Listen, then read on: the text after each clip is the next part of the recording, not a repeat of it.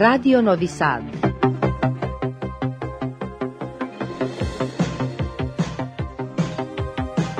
Programul în limba română continuă.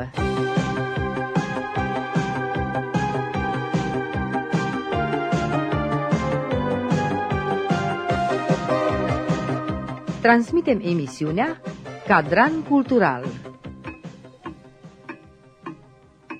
Bună seara, stimați ascultători! Mă numesc Otilia Pescariu și vă invit să ascultați emisiunea Cadran Cultural. Încă de la început îmi exprim bucuria că am reușit să mă întâlnesc cu doamna Anemarie Sorescu Marincovici, sociolingvist pe care, bineînțeles, am găsit-o acolo unde îi este locul.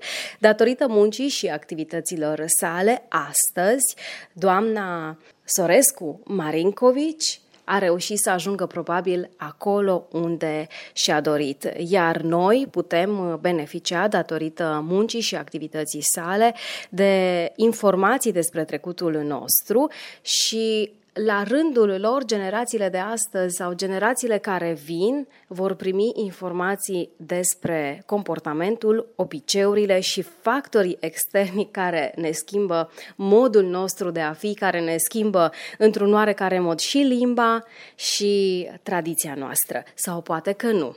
Aflăm de la doamna Anne-Marie Sorescu Marincovici.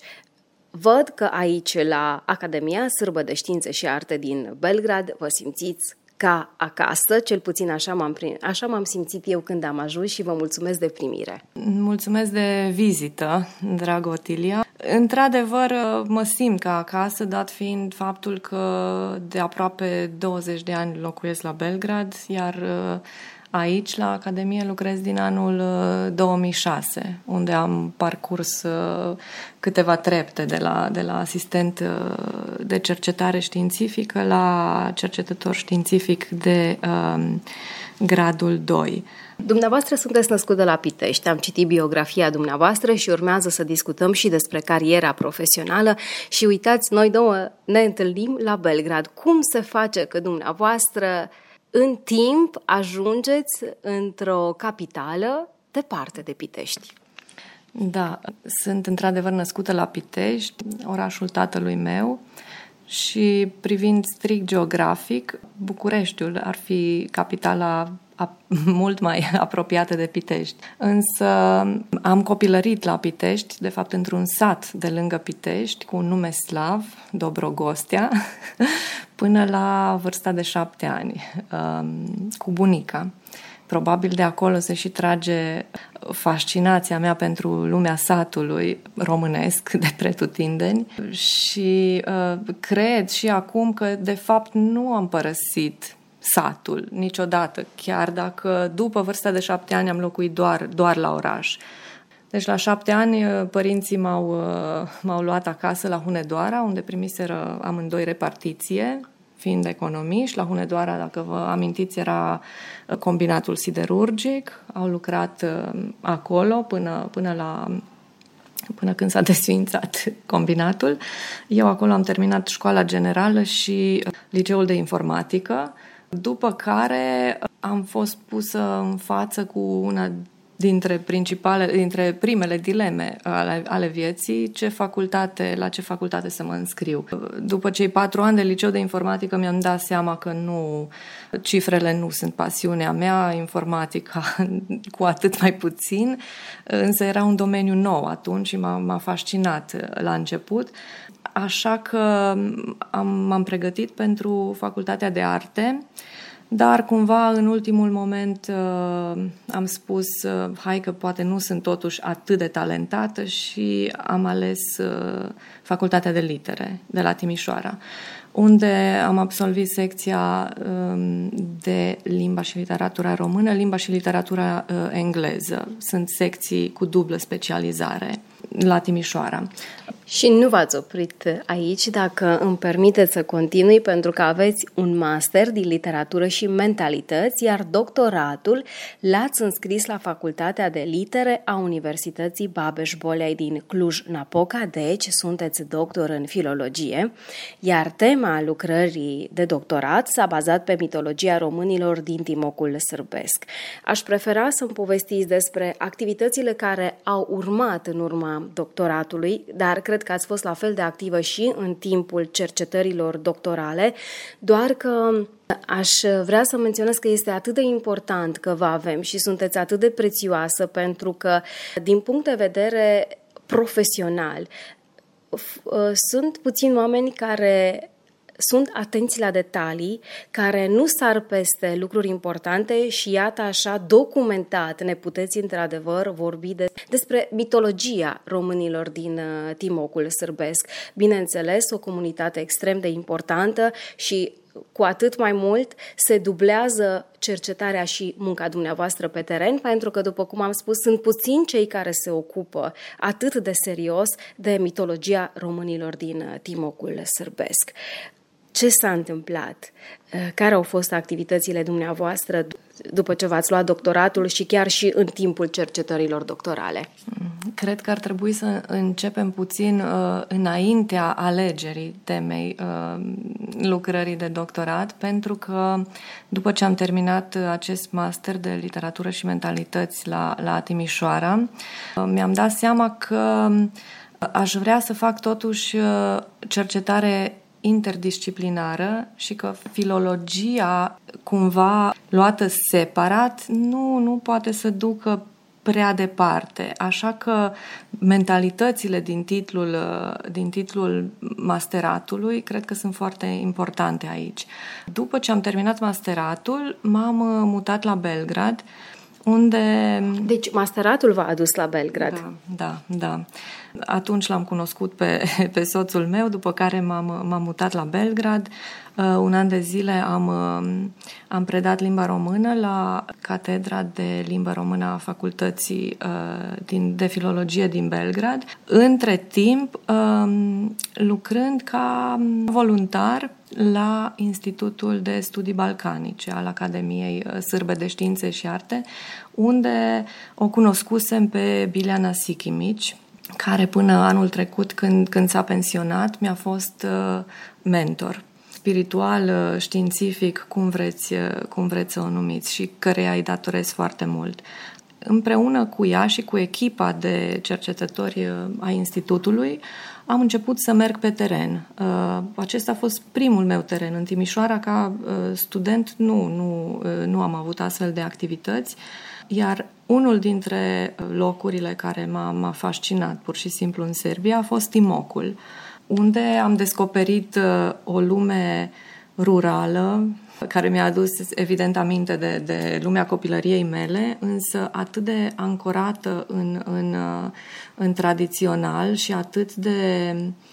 Nu știu de ce am impresia că e o lume a basmelor. Da, se poate spune și așa.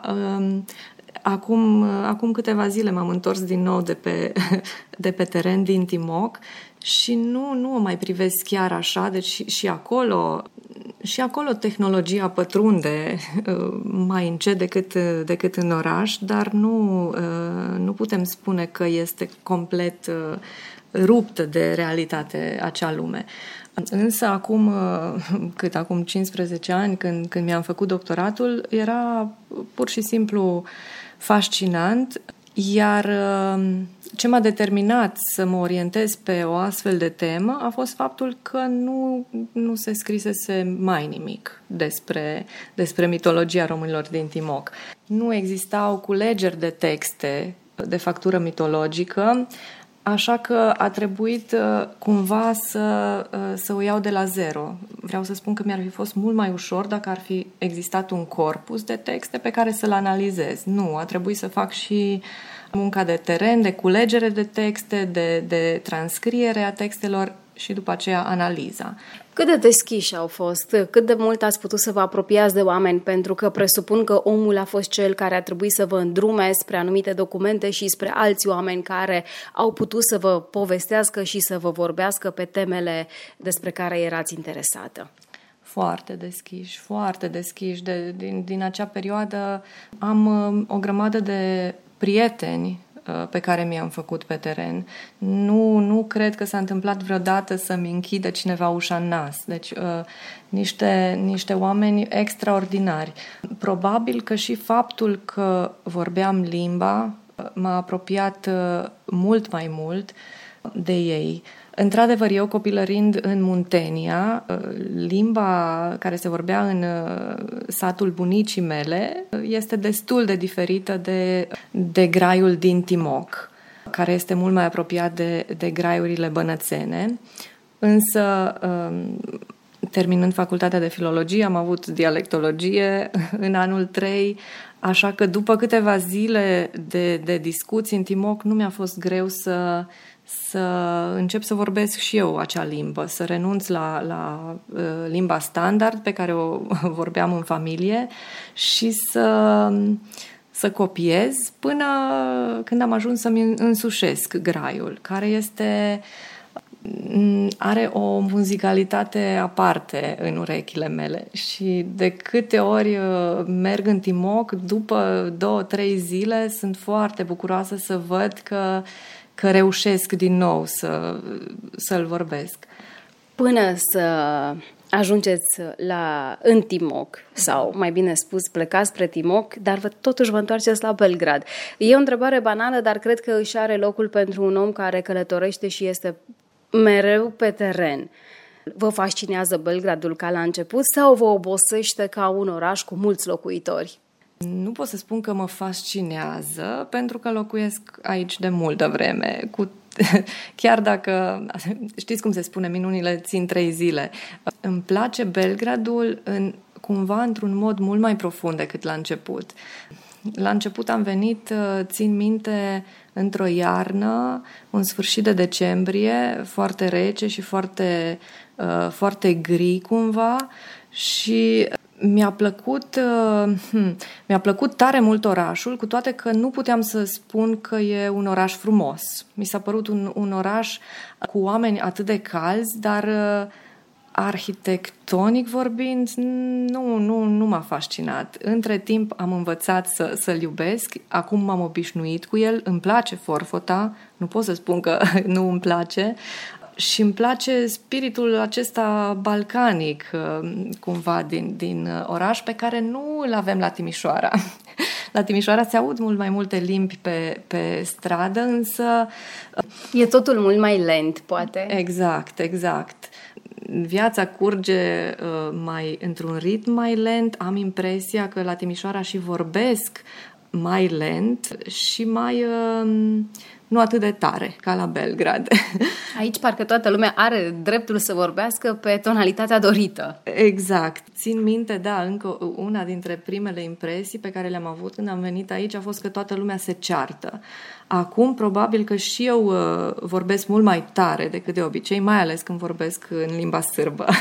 Acum, vorbind cu dumneavoastră, probabil am și eu un ton mai, mai, uh, mai lent și mai să nu-i speriem pe ascultătorii noștri. Aș vrea și să amintesc că ați participat la realizarea mai multor proiecte, spre exemplu stratificarea etnică și socială a Balcanilor, limbă, folclor și migrații în Balcani și sunt și proiecte pe care le coordonați, precum peisajul semiotic al regiunilor multilingve de graniță, apoi peisajul lingvistic al regiunii culturale Banat, perspectiva sincronică și diacronică, apoi încă un proiect limbi și varietăți lingvistice vulnerabile în Serbia, dar despre ele despre aceste proiecte prefer să uh, discutăm în următoarea emisiune pentru că, iată, avem pe ce pune accent de această dată și dumneavoastră ați uh, trecut la lucrarea de doctorat și la tot ce v-a fascinat uh, atunci și acum, pentru că văd că Timocul este o sursă, cred, uh,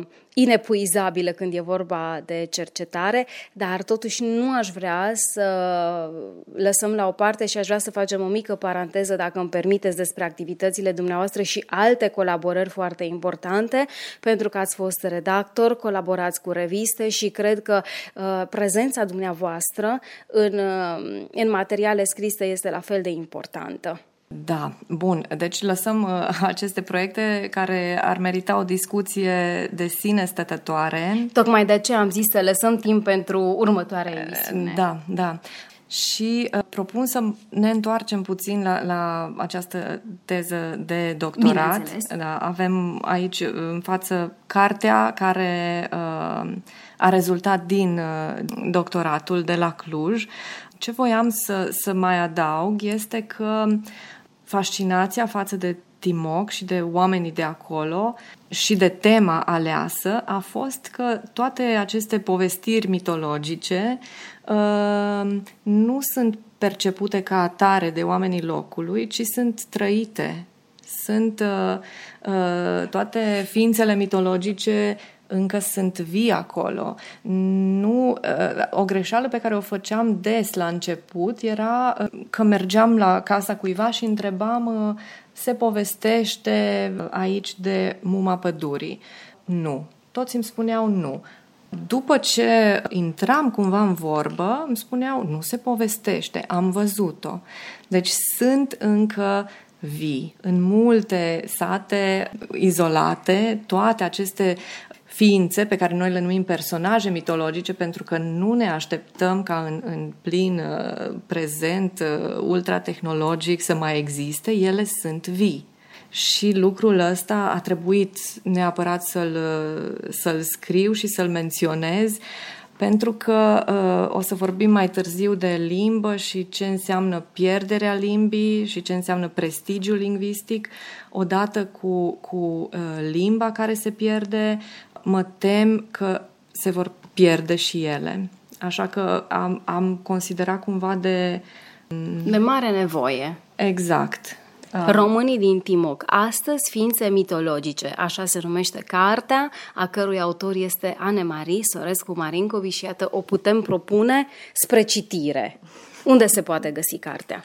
Oh, din păcate nu, nu, se, nu se găsește, nu, nu este de vânzare. A apărut la editura Argonaut din Cluj-Napoca în 2010, am impresia, dar un PDF tot, tot există. Chiar mă uitam azi de dimineață peste, peste textele care constituie parte integrantă din carte și cumva mi-am adus, mi-am adus aminte de, de momentele frumoase în care le-am, în care le-am înregistrat și, și transcris. Chiar săptămâna trecută, când am fost din nou acolo, am auzit uh, o sumedenie de alte povești uh, adevărate despre uh, zburător care trăiește într-un sat uh, de lângă satul în care am făcut eu cercetări sociolingvistice de, de această dată. Ce voiam să vă spun uh, despre mitologia românilor din Timoc, care nu a fost niciodată notată. Deci avem o mitologie românească, avem o mitologie slavă, iar mitologia românilor din Timoc, care se află uh, la o zonă de graniță între două culturi, este o mitologie difuză. Și cred că și misterioasă. Da, exact. Misterioasă și difuză, care uh, și foarte, uh, foarte permisibilă cumva. Această comunitate a atras în sistemul ei mitologic o, o grămadă de ființe mărunte din ambele, din ambele culturi și din ambele mitologii. Acum, în paranteză, fie spus, nici, nici mitologia uh, română, nici mitologia sârbă sau cea slavă nu se bazează pe personaje mitologice majore, aceste două sisteme mitologice sunt formate din, uh, din uh, ființe mărunte, din demoni, uh, din aceștia mărunți care păzesc casa, păzesc pădurea, veghează treburile casnice. Deci, ca să vă dau un, un exemplu, care sunt acestea. Chiar vreau să vă rog da. pentru un exemplu să ne fie mai clar. Exact, exact ce găsim în Timoc. Deci avem, uh, avem miaza nopții, avem muma pădurii, avem uh, joimărica, zburătorul, ale, diverse ale, avem vâlve. Așa cum, cum vedeți, nu sunt personaje mitologice foarte mărețe. Sunt demoni pe care omul îi vede, îi aude de multe ori în uh, imediata lui uh, în imediata lui apropiere. Avem pricolici, avem uh, moroi.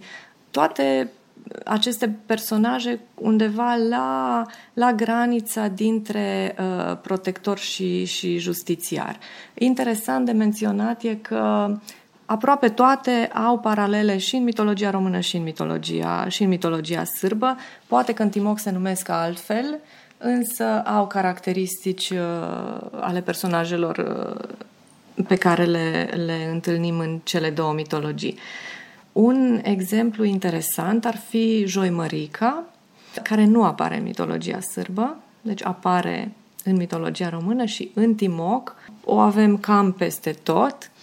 Uh, din nou, foarte interesant e că nu apare ca în România, cum ne-am aștepta de joi mari, ci în ajunul Crăciunului. Este un uh, personaj justițiar care, dacă uh, ați citit, probabil în mitologia română apare de joi mari ca să le pedepsească pe uh, femeile care încă nu au terminat de tors lâna și fete.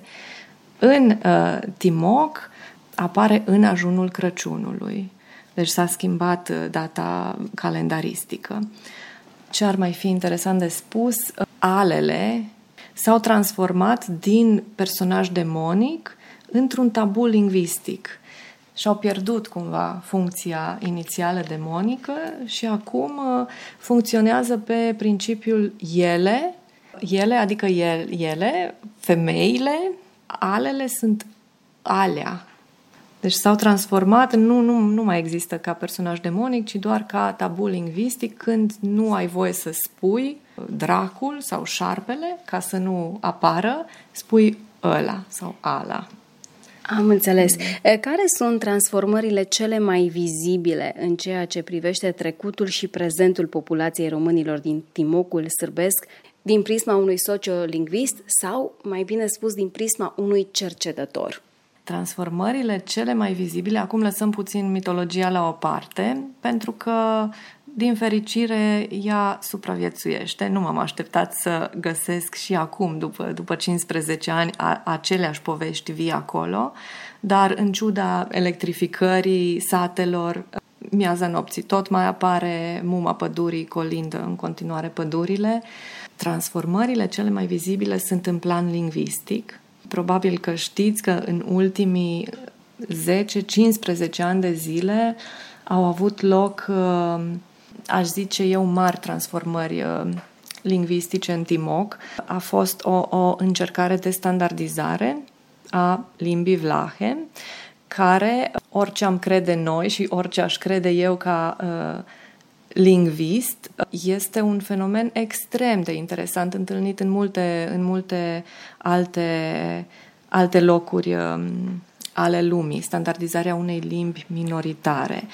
Graiul vorbit în Timoc este fără îndoială un uh, grai românesc. Însă limba este uh, mult mai mult decât o entitate lingvistică, limba este ceea ce fac oamenii din ea.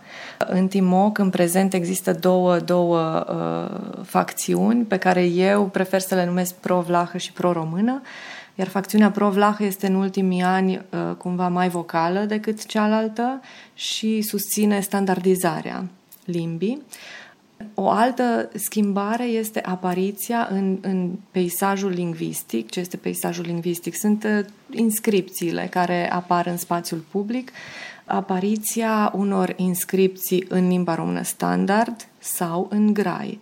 Timocul este un spațiu prin excelență monolingv, în ceea ce privește peisajul lingvistic, chiar dacă acolo se, se vorbesc de, de 200 de ani două limbi, limba, limba, limba română și limba sârbă. Însă, în ultimii ani, am fost fascinată să văd de fiecare dată când mă întorc acolo, sunt și mai multe inscripții în limba uh, română standard sau în grai, pe uh, crucile de mormânt, uh, unele, unele nume de, de străzi care sunt scrise în chirilice și de-abia le, de-abia le, le descifrezi, însă când le descifrezi, le descifrezi îți dai seama că este, este limba română. Și cred că apariția acestor inscripții uh, va sprijini cumva și folosirea mult mai, uh, mult mai accentuată a limbii. Plus introducerea uh, graiului vlah cu elemente de cultură națională în, uh, în școlile primare din Timoc. Puteți preconiza în urma celor uh, observate, în baza datelor strânse, care este viitorul uh, acestei uh, comunități sau credeți că totuși încă nu se știe e ceață? Comunitatea este numeric foarte mare, așa că eu sunt, eu sunt optimistă oricum de felul meu. Cred că limba se va păstra fără îndoială, acum nu știm exact sub ce, form, sub ce formă. Limba, unul dintre factorii foarte importanți pentru păstrarea unei limbi este transmiterea ei generațiilor, către generațiile tinere. Foarte mulți copii din satele din Timoc, nu din orașe, din sate, uh, vorbesc, uh, vorbesc graiul bunicilor, ceea ce este un semn extrem de bun. Uh, am întrebat multă lume care, ce credeți că ar trebui făcut ca să se, să se păstreze uh, limba. Jumătate din ei mi-au spus uh, ar trebui să fie standardizată, iar cealaltă jumătate să nu fie introdusă în școli. Deci este destul de împărțită comunitatea. Foarte. Este divizată, după părerea mea. Deci este mult mai frumoasă mitologia românilor din uh, Timocul sârbesc decât uneori realitatea. Mitologia îi unește pe toți, problemele lingvistice îi despart.